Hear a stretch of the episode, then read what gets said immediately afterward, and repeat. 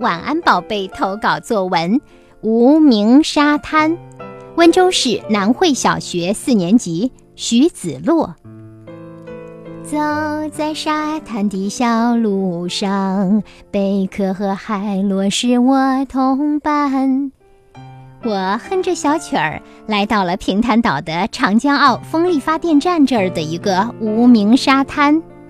坐在车上时，我就已经按耐不住兴奋的心情啦，一边兴致勃勃地和妈妈讲着风力发电站是如何工作的事情，一边又好奇地看着传说中的风力发电站。车停了下来，我跟着姐姐沿着一条沙子路走向沙滩。一看见海滩的庐山真面目，我就忍不住惊呼了起来：“哇哦，太美了！这海水蓝里透着绿，绿里透着蓝，并由浅到深依次递进。最浓的地方是与天空交融在一起时，就算是视力再好的人也分不清哪里是海，哪里是天。”这沙滩被金色的太阳照得金光熠熠，如同上面撒了一层层的金子。海滩上看似零零散散，却又十分密集的贝壳和海螺，就像镶在金子上的宝石，美极了。最让我兴奋的莫过于拾贝壳，贝壳又多又漂亮，让人忍不住想要拾起它们。我用我的千里眼搜索目标。很快，一个目标出现了，那是一块纯白色的贝壳，大概一个小笼包大小，白的那样的纯洁，容易让人想到天使。不久，我又捡到了一块足有两本练习册那么厚的薄片，它厚得让我无法判断它是不是贝壳碎片。我继续寻找下一个目标。不一会儿，就发现两片只有指甲壳大小的贝壳，一片有着细腻的纹路，一片有着渐变色的图案。最后，我们收获丰富，小的贝壳只有半个小指甲壳那么大，大的足有一个拳头大呢。依依不舍地离开沙滩之后，我坐在车上，静静地回味着这个无名的沙滩。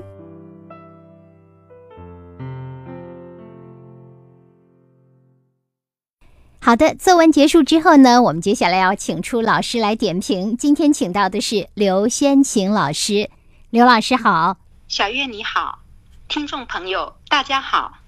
读了来自温州的徐子洛小朋友的这篇习作，我感到特别高兴。在徐子洛小朋友的笔下，福建平潭岛的沙滩是那么美，让我忍不住也想去亲身感受一番呢。作为写景的文章。徐子洛小朋友注意做到了以下三点：第一，有序观察，文中对海水的描写就可见一斑。海水蓝里透着绿，绿里透着蓝，并由浅到深依次递进，最浓的地方与天空交融在一起。由近及远的顺序使景物富有层次感，让读者一目了然。第二，抓住特点，碧蓝的大海。金色的沙滩，奇形怪状的贝壳显得那么独特，而这些景物恰到好处地构成了一幅美丽的画卷，令人陶醉。第三，抒发感受，从第一眼看到大海沙滩的兴奋，到沙滩捡贝壳的快乐，到最后离开时的依依不舍，徐子洛小朋友都通过文字表达出来了。文中既有静态的描写，又有动态的呈现。将景之美与人的活动紧密结合起来，这样很容易与读者产生共鸣，仿佛自己也身临其境了。如果要提一点小小的建议，那就是在捡贝壳的过程中过多集中对贝壳的描写。如果能写写捡贝壳过程中的感受，比如语言、心理活动等，即使没去过海边、没捡过贝壳的人，也会因此浮想联翩。还有一点。都说题目是文章的眼睛，无名沙滩这个题目显得有些平淡，不妨改成金色的沙滩或者其他题目，会不会更让人难忘呢？总而言之，这是一篇不错的习作，景美情真，如诗如画。谢谢徐子洛小朋友的分享，也欢迎你下次再到福建来游玩。